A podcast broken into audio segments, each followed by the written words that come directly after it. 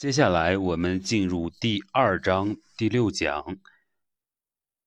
买股票买的是什么？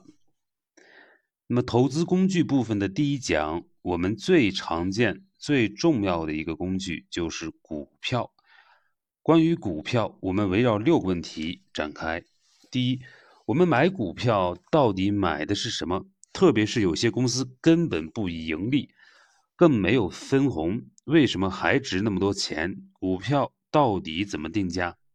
第二，如何判断股价的高低？有的股票很便宜，可不可以买？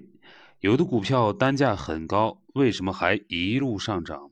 到底怎么判断？第三，市场上股票那么多，怎样快速把握市场情况？第四。股票的价格涨涨跌跌，到底是由什么决定的？有哪些决定因素？第五，投资 A 股到底赚不赚钱？不赚钱的话，为什么那么多人还在里边玩呢？第六，什么样的股票回报率高？我们先来看第一个问题：我们买股票买的到底是什么？特别是 A 股市场，有的公司根本没有盈利，更没有分红，为什么还那么贵？为了讲清楚这个问题，我把股票分为两类：分红的和不分红的。分红的股票原理相对简单，我们买一只股票是看好这只股票能够带来的现金流，比如你以每股十元。买一只股票，每年每股分红一元，十年之后你就回本了，以后的分红就全部是利润。如果每年分红每股五毛钱，二十年回本，以后的分红也就是全部是利润了。因此，你买的其实是公司未来的所有分红。你可能会说，现在哪儿有公司有这么高的分红率啊？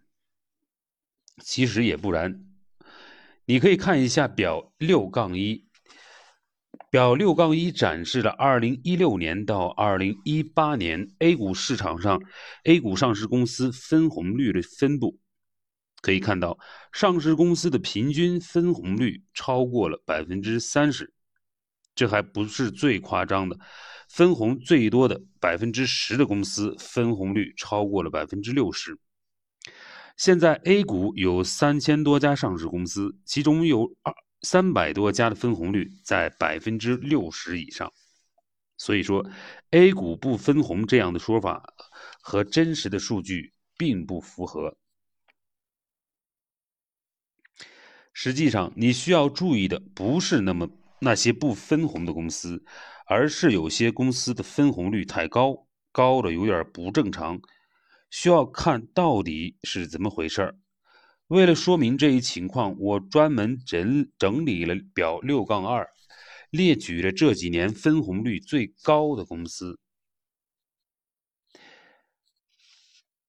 整理表六杠二的时候，我们做了筛选，只考虑利润为正且市值很大，在。一百亿以上的大中型公司，小微企业的数据波动大，我们暂且不考虑。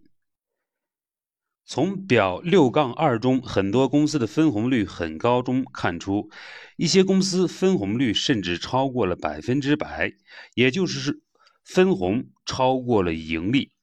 为什么会出现这种情况呢？总结一下，大概有三种情况。第一种情况是企业暂时利润很少，但是为了维持分红的稳健性，依然保持一贯的分红水平。这种情况下，即便公司暂时现金不足，但是经营依然稳健。所以多分红是为了向市场说明一切都在控制之中，无需惊慌。比如中石油就做过这样的事情。由于较低的油价和天然气价格，中石油2016年比2015年的利润下降了近百分之八十。但是中石油为了保持稳健的分红，在二零一六年就动用了往年留存的未分配利润进行分配，从而使分配率达到了百分之一百三十七点四三。到二零一八年，中石油公司利润有所改善，分母变大，分红率就回落了。这样的情况在小公司更常见。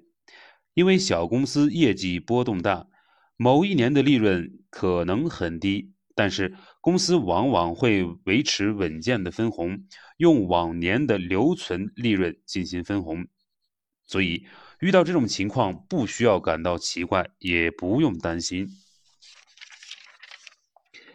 那么第二种情况呢，是公司前些年呀没怎么分红，有积累的未分配利润，今年。因为某种原因，一次性给分了。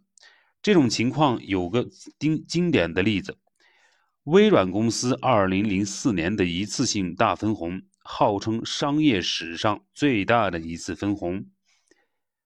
微软是当今世界市值最大的公司之一，其市值达到了一万多亿美元。和很多新兴贵族不同。微软已经很有历史沉淀了，在二十世纪九十年代的互联网大潮中，微软就已经是当仁不让的王者。现在大家都离不开 Windows 操作系统，就是微软的拳头产品，就是那时候做出来的。很多人都不知道的是啊，这么一家牛气冲天的公司，上市十七年不分红。微软一九八六年就上市了，直到二零零三年才第一次宣布分红，而且每股只有可怜的八美分。到二零零四年，多年吝啬的微软忽然宣布一次历史性的大分红。当时，微软表示将在未来的四年内。以派发股息和股票回购的方式，向股东支付总计七百六十亿美元的现金。具体来说，这个宏伟的分红计划包括三个部分：微软于当年一次性向股东支付每股三美元的特别股利，总计三百二十亿美元；未来四年，微软在二零零三年的基础上。将股息提高一倍，总计发放一百四十亿美元的现金股利。未来四年累计回购三百亿美元的股票。为什么要发放这么多股利？因为微软多年盈利都很好，而且不分红，积累了大量的现金。实施完这一计划后。微软账上仍有三百九十亿美元的现金储备，说微软富可敌国是不过分的。微软公司分红这么慷慨，那它的股价表现如何呢？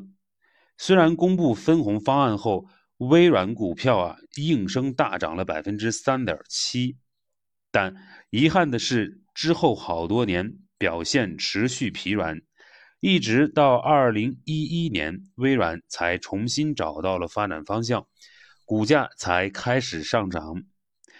微软也东山再起，成为当今世界总市值最高的几家公司之一。那么，二零零九年年底的时候啊，微软的市值达到了一万两千亿美元，仅次于苹果的一万三千亿美元，位列世界第二。微软的这个例子啊，也从侧面的说明，其实大量的分红不一定是好事情，而是要具体情况具体分析。有的时候大量分红是因为没什么好的投资机会，预示着未来企业发展啊进入一个平台时期、瓶颈时期，股价呢也会比较疲软。如果公司面临高增长，需要留存利润进行扩大投资，是不需要进行大规模分红的。否则，分完之后还要去融资，白白增加了融资成本，很不划算。要知道，融资的成本很高，少说了有百分之五六个点，多了有百分之十几个点，有时候甚至更高。分红之后再融资是非常不合理的事情。关于分红的问题啊，以前我专门做过系统研究。具体而言，我比较过 A 股的分红率和美国纳斯达克市场的分红率，发现啊，A 股的平均分红率高于纳斯达克市场。为什么 A 股和纳斯达克比？因为过去这些年中国经济是高增长的，大部分公司的成长性都很高，和在纳斯达克上市的企业可比性很高。公司高成长的时候不应该大规模分红，纳斯达克的公司也不分红，这就进一步说明分红不分红真的不能一概而论。那么第三种情况呢，是大股东可能需要钱，但是因为各种原因没法借钱，于是就向上市公司借钱。上市公司通过分红的方式把钱发给股东，因为大股东占比比较大，所以可以拿到更多的分红，相当于把上市公司作为工具，变相借了钱。这就进一步说明，公司分不分红有很多原因，有的原因可能很复杂，不一定有利于中小股东。比如说。二零一九年三月十二日晚间，华宝股份公布了二零一八年的年度利润分配预案，拟向全体股东每十元派发四十元现金红利，共计派发现金约二十四点六四亿元。这意味着什么呢？这个公司二零一八年净利润其实不到十二亿。分红率达到了百分之二百以上，而且半年以前，也就是二零一八年六月的时候，华宝股份还募资六点五亿元补充流动资金。那华宝股份为什么要在没有业绩支撑的情况下进行了大手笔的分红呢？公告中啊，当然有各种各样的理由，我们不细说。但是有一个实际情况是。华宝股份的控股股东持有华宝股份大约五亿股，约占公司总股本的百分之八十一。换言之，公司此次派送的二十四点六四亿元的现金，有二十亿元都给分配给了控股股东，而其他股东和散户仅分得四点六亿元。为什么控股股东要进行这样的分红呢？根据上市规则，控股股东和实际控制人从公司上市之日起三年内不得转让股份，也就是不能套现。可上市公司规则没有明确说不能分红，于是呢，这样大手笔的分红实际上帮助控股股东套现近二十亿元。简单总结一下，我们买股票，首先买的是公司的分红。股票市场上很多公司都分红，而且很慷慨，但是分红不一定就是好事情，要具体情况具体分析。说完了分红的问题啊，我们再来说说不分红的问题。那么现实中，很多公司不分红，甚至没有利润，可是。股价还是很高，这到底是为什么？这里的经典例子就是亚马逊。现在的亚马逊的总市值是八千八百多亿美元，位列全球第三，仅次于苹果和微软。它的股价高达一千七百多亿美元，折合人民币一万两千亿元左右。可见这只股票真的很贵。当然，这只股票不是一开始就这么贵。一九九七年最低的时候只有一点三一美元，二十年涨了一千三百多倍，可谓是奇迹了。亚马逊的风光无限，大家都能看到。很多人不知道的是，上市至今二十二年了，亚马逊从来没有分红过，一分钱都没有分过。但是这完全不影响亚马逊成为当今世界市值第三大的公司。事实上，亚马逊不仅从来没有分红，甚至盈利也不多。亚马逊1997年上市，到2004年才正式开始盈利。之后，利润虽然有所增加，但一直在几亿美元徘徊。有时候甚至是亏损的，比如2014年就是亏损的，直到2016年，亚马逊才实现了20亿美元以上的利润。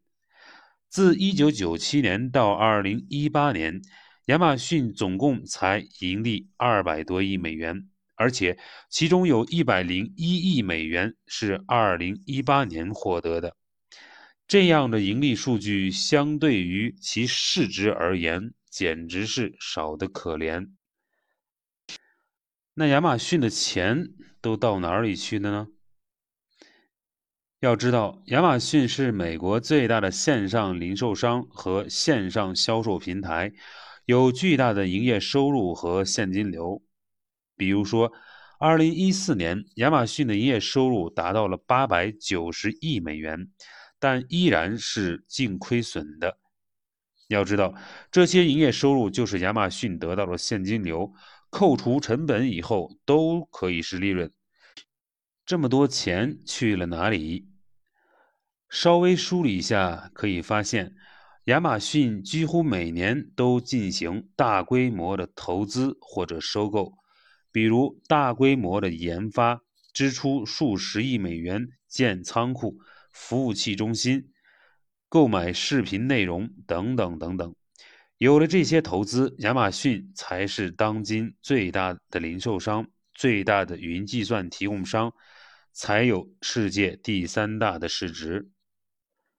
因此可以说，亚马逊一直致力于花光赚到的每一分钱，用花光的钱赚更多的钱。也可以说，亚马逊是主动不盈利的。亚马逊不致力于当下的盈利，当前的分红只是一种表象，是一种战略选择。有人这样评价亚马逊：，呃，在我看来，亚马逊是一家慈善机构，为用户利益在许多领域进行投资。这个评价看起来有些道理。但是不够深入。实际上，这些投资不仅是慈善，也为股东带来了巨大的回报。只是这种回报不体现为盈利和分红，而是体现在股价上涨上，是一千三百多倍的股价上涨。因为这样的上涨，亚马逊的创始人杰夫·贝索斯连续三年蝉联全球首富。超过了比尔·盖茨和沃伦·巴菲特，所以回报股东有两种方法：一种是分红，另一种就是股价上涨。股价上涨是因为投资者看好公司的未来，大量的投资研发可以带来市场份额，技术突破可以成为未来的盈利和分红。这时候，投资者买的不是现在的盈利和分红。而是未来的盈利和分红，或者可以说，投资者买的是期望。这种期望如果被市场认可，就会表现为股价上涨。简单总结，我们买股票买的可能是两种东西：一种是现金流，也就是说现在的盈利和分红；另一种是期望，期望未来的盈利和分红。这时候的投资回报可能表现为股价上涨。本讲重点，这一讲关于买股票买的是什么这个基本问题，可以概括成三句话：第一，我们买股票买的可能是两种东西，一种是现在的现金流，也就是分红和盈利；另一种是期望，也就是对未来盈利和分红的期望。第二，公司分红不一定好，不分红不一定不好。一些公司，比如微软和亚马逊，很长时间都不分红。三，有很多投资机会的公司不应该进行分红，而是应该抓住机会投资增长。这时候分红相当于割自己的肉喂给自己吃，因小失大。思考。现实中，不管是分红的还是不分红的股票，都既有表现好的，也有表现不好的。根据这两项，可以把股票分为四类，分别是分红、回报率高的、分红回报率低的、不分红回报率高的和不分红回报率低的。你可以对照这个分类，从自己投资过。关注过的股票中，分别找一个典型代表，并想一想为什么回报率高或者回报率低。